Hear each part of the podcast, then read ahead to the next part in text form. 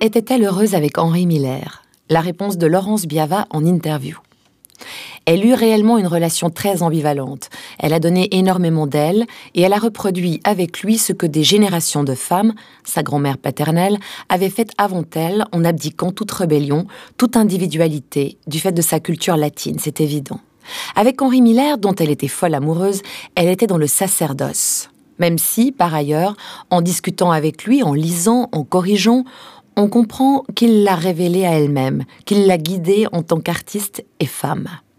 Elle eut une reconnaissance très tardive, et tout cela ne fut pas sans douleur, car elle était sous le joug de cet artiste maudit qui manifestait peu d'empathie. Leurs chemins se sont croisés dans les années 40 ou 50. Le processus de séparation s'est fait par lettres.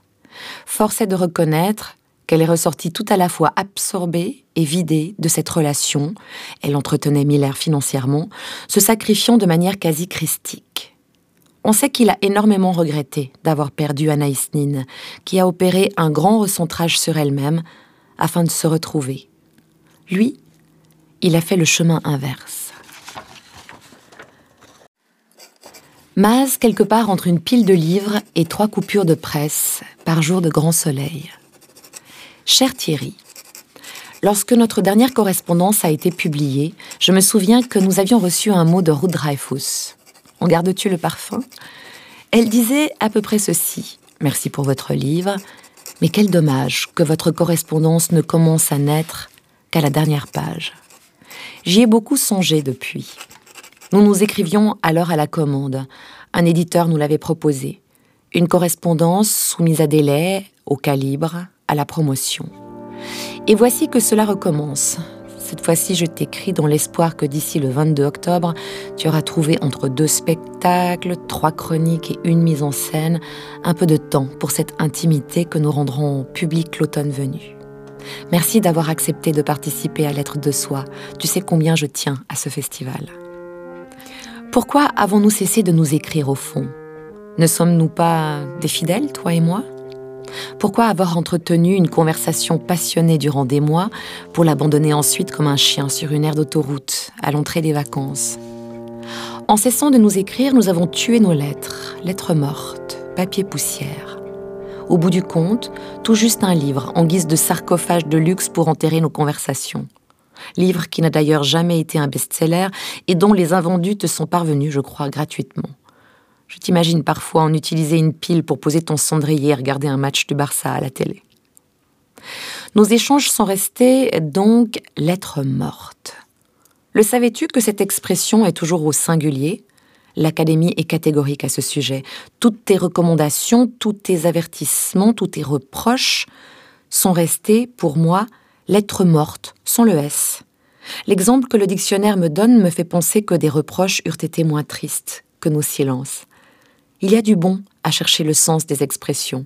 En grattant celle-ci, j'ai trouvé sa cousine. Elle devrait d'office titiller ton intérêt. Lettre close. N'y vois pourtant aucun échange épistolaire avec ces belles de nuit auprès desquelles tu as si souvent trouvé le réconfort. Bien au contraire.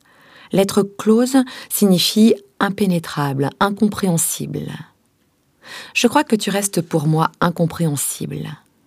Tu es un homme, donc forcément impénétrable.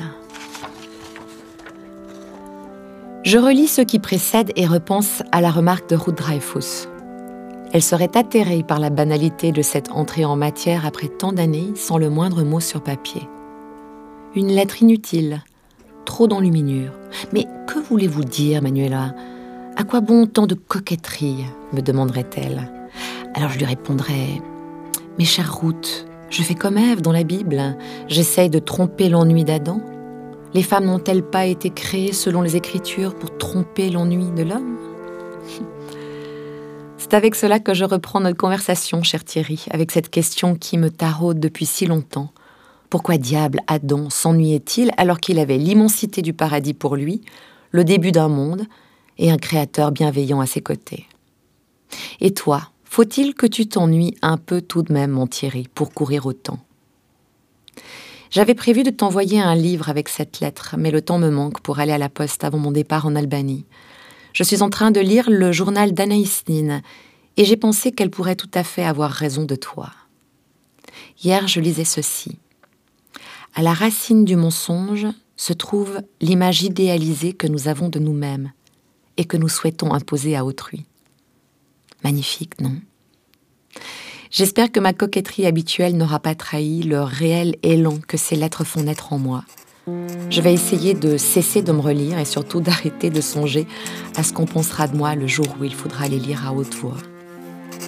C'est un exercice difficile d'essayer d'être soi, n'est-ce pas?